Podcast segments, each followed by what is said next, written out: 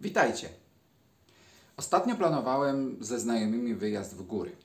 Plan był taki, że trzy rodziny muszą zmieścić się do dwóch samochodów.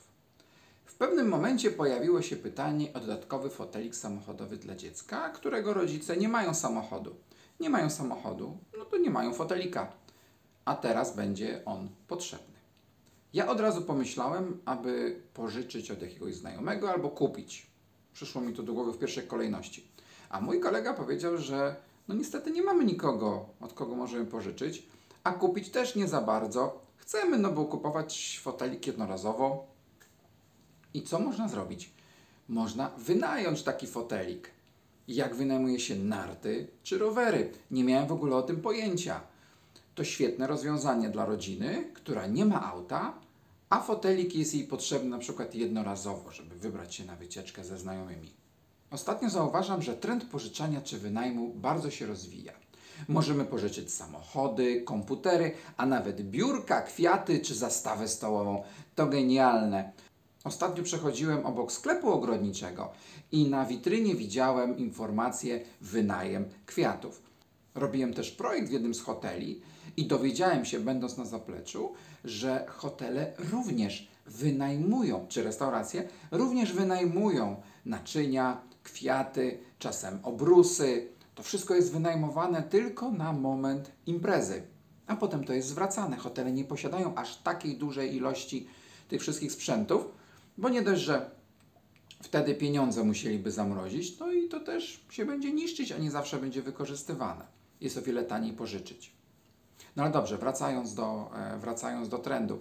Także widzicie, e, można pożyczać, nie trzeba e, mieć własnego. Kiedyś niestety nie było takiej możliwości, dlatego duże rzeczy, czy takie drogie rzeczy trzeba było kupić, a potem przechowywać do następnego razu, który może się zdarzyć nawet za kilka lat.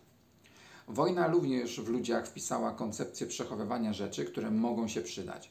Było to przekazywane z pokolenia na pokolenie, również w nasze głowy. Dlatego trudno jest nam odejść od tak zwanych przydasiów. To praca ze swoimi przekonaniami wbijanymi w głowę przez zaufane osoby z rodziny. Moim sposobem ułatwienia sobie decyzji pozbycia się czegoś jest dokładne przeanalizowanie, co mogę zrobić, jeśli nie mam tej rzeczy, a będę ją potrzebował. Na przykład, co zrobię, gdy nie będę miał tej starej szafki z łazienki, a będę potrzebował jakąś szafkę? Co zrobię, jeśli będę potrzebował e, roweru, aby pojechać z rodziną na wycieczkę? Co zrobię, aby przenocować u siebie niespodziewanych gości, jeśli pozbędę się tego starego łóżka polowego? I tak dalej. Jeśli jesteście rozdarci i z jednej strony jakiś przedmiot Wam przeszkadza, a z drugiej strony nie macie odwagi pozbyć się go, to polecam spokojne przemyślenie. Co zrobię, jeśli tego będę potrzebował w przyszłości? Można przecież pożyczyć, wynająć albo kupić używane. Życzę Wam zatem powodzenia w porządkowaniu życia i do następnego razu.